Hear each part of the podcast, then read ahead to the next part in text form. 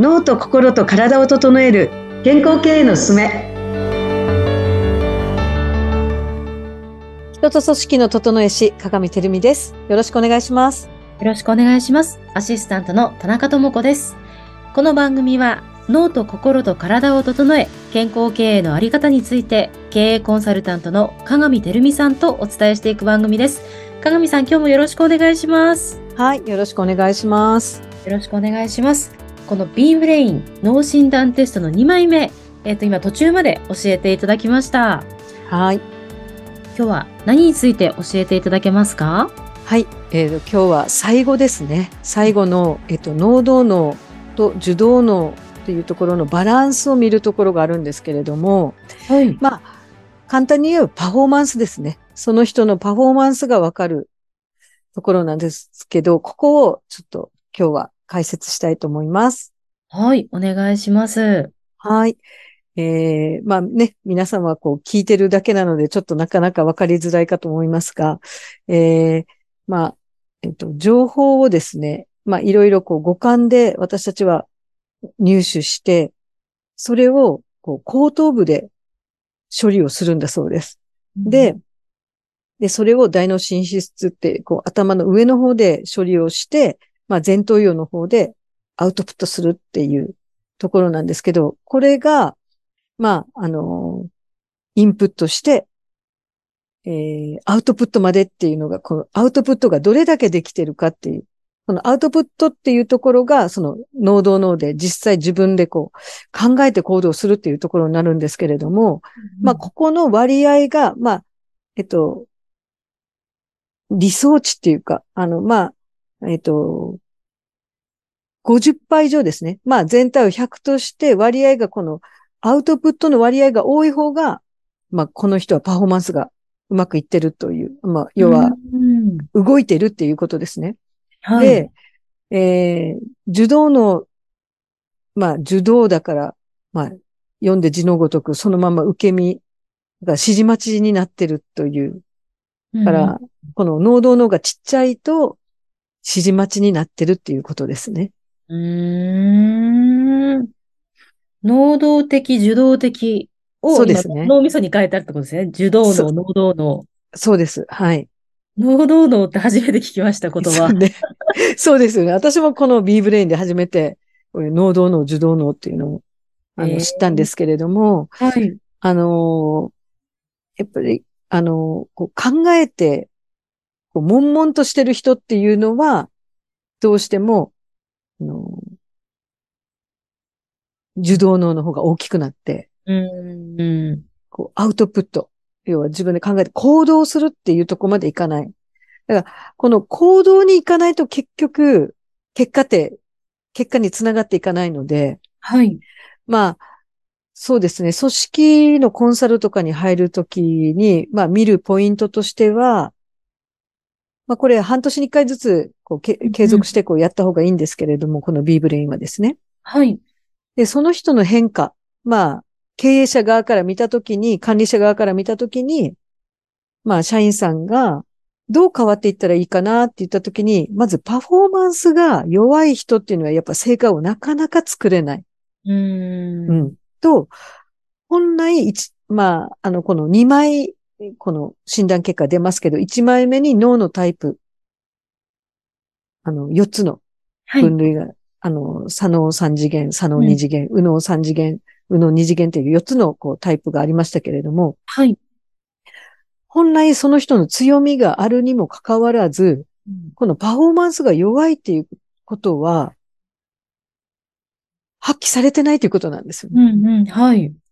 だから私たち、こう、周りにいる人っていうかな、特にリーダーっていうか、そういう、こう、管理者とか経営者っていうのは、いかに一人一人のパフォーマンスを上げるかっていうことが、この目で見て分かっていくんですよね。この診断をしていくと。まあ、良ければ50%以上。うん。ただですね、これ70、80あればいいかというと、そうでもないんですけどね。これバランスですね。はい。はい。ありすぎる人っていうのはですね、例えば、これ、あの、数字との関連、まあ、脳のタイプとの関連性もあるんですけれども、はい。例えば、あの、大体、右脳3次元が高い人、まあ、30以上数字がある人で、は大体ですね、この能動脳っていうのが割かし高いです、最初から。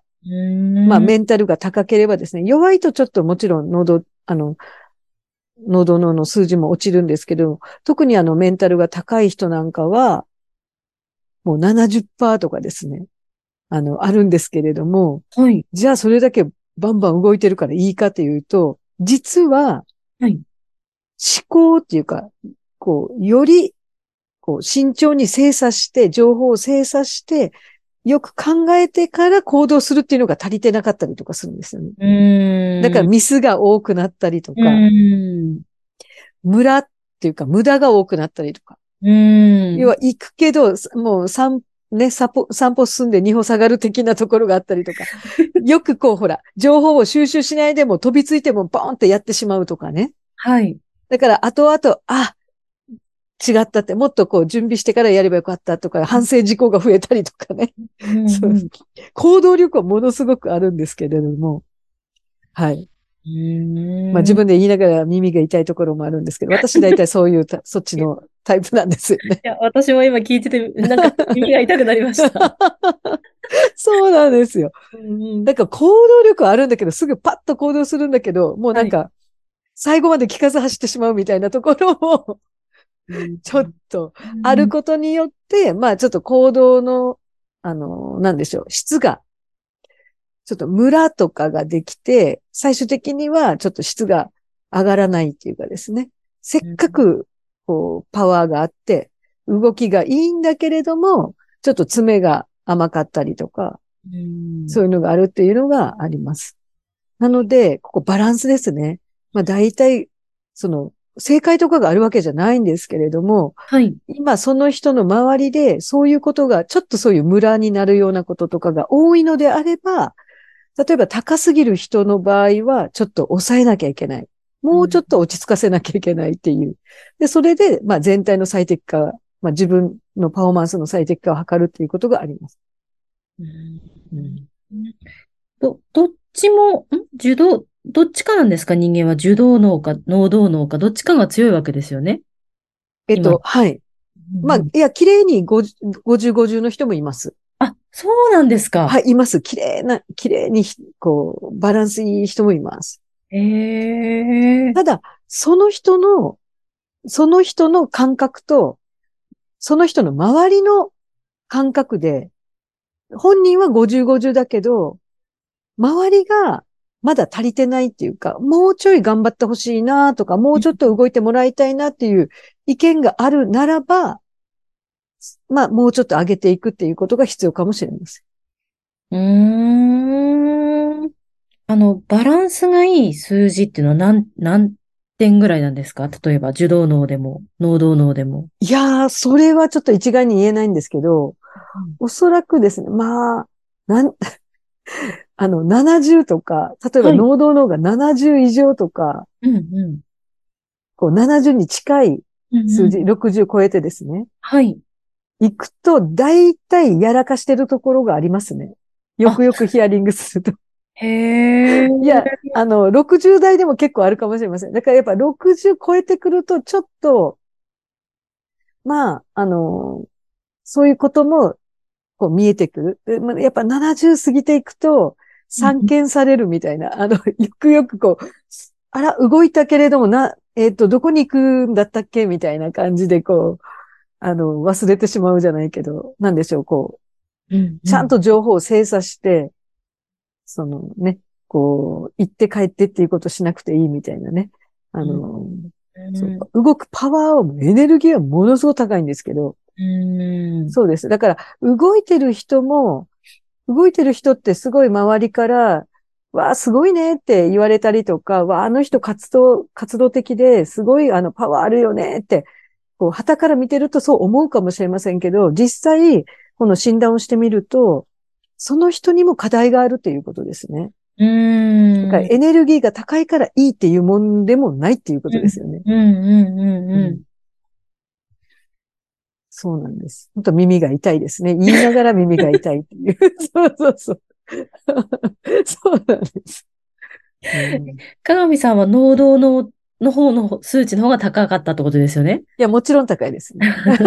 私、もうそれは多分、わた、誰が見てもじゃないですけど、私が低いはずがないって多分言われると思いますけれども、うんでも私も、実は私も、あの、高すぎたんですよね、だから。うーん、どのぐらいだったんですか？ののの、もし言えたら。あの、73ぐらいありましたね。おー、すごい。いやいや、すごくないんですよ、だから。なんかやらかしてる系。やらかすんですよ、だから。ありすぎて。う。うんん。パワーありすぎてみたいな感じですね。うん。そうですか。え、なるほど。じゃあ、いや、でもなんか、鏡さんの数値を聞くと、なんか、いろいろ いいですね。なんか参考になるというか面白いですね。いやいやいや。あの、実際にこれあった話なんですけど、はいあの、うちのスタッフが、やっぱりパワーある子がメンタルも強くて、やっぱあの、右脳系の、右脳三次元が高くて、うんで、その子がやっぱり、その人も、えっ、と、70いくつあったのかな。で、やっぱミスが多いんですよ。その人は、特にミスが多かった。なんでかっていうと、あの、右脳三、えっ、と、左脳二次元も低かったので。特に低かったので、ちょっとやっぱり、きちっとやることがちょっと厳しかったんですよね。だから余計多かったんですけど、うん、なんと、あの、半年後、はい。全脳タイプ、全部バランスが取れて。そしてこのパフォーマンスが落ちたんですよ。はい。60、60ぐらいに落ちた、60いくつかに落ち落ちたんですよね。はい。そしたらミスがぐんと減りましへえ。た。だから仕事の質上がったんですよ。生産性も上がりました。だから。行ったり来たりをしなくてよくなったっていうか、はい。一発で上げれるようになったっていうか。え、それってな、何をしたんですか？具体的に、そのバランスが良くなるために。えーっと、そうですね。あの、関連するところを、結局、まあ、左脳系ですね。右脳系の人が大体、こう、パワーがある、右脳三次元が高い人っていうのがそうあるんですけど、高くて、えーっと、左脳二次元が低く、低い人っていうのが割かしこんな感じで出やすいんですけど、数字が。うん。そしたらその、右脳三次元のパワー、時間を、あの、エネルギーを、やっぱ左脳二次元の方に持っていくっていう活動ですね。左脳二次元二次元ってコツコツコツコツ、ルーティンをやるとか、こう計画を立ててやるっていう段取りの方なんですけど、うん意識的にだからそこにちょっとこう注力してもらって、自分でも。だからちょっと我慢、我慢っていうか、まあ取り組むときはちょっと苦しかったりとかするかもしれませんけど、でもそれを彼女はやることによって、なんとなんともう本人もすごくびっくりしてたんですけど、うん。もう周りも、本当に周りから見ても落ち着いたねっていう、もう20代前半ですよ、本当に。うん素晴らしいなとね。面白いなと思いました。ですね。はい。あの、今日は受動脳と脳動脳の話について、鏡さんから教えていただきました。まだまだ話は尽きないので、また次回ね。よろしくお願いいたします。あはい、ありがとうございます。りがとうございました。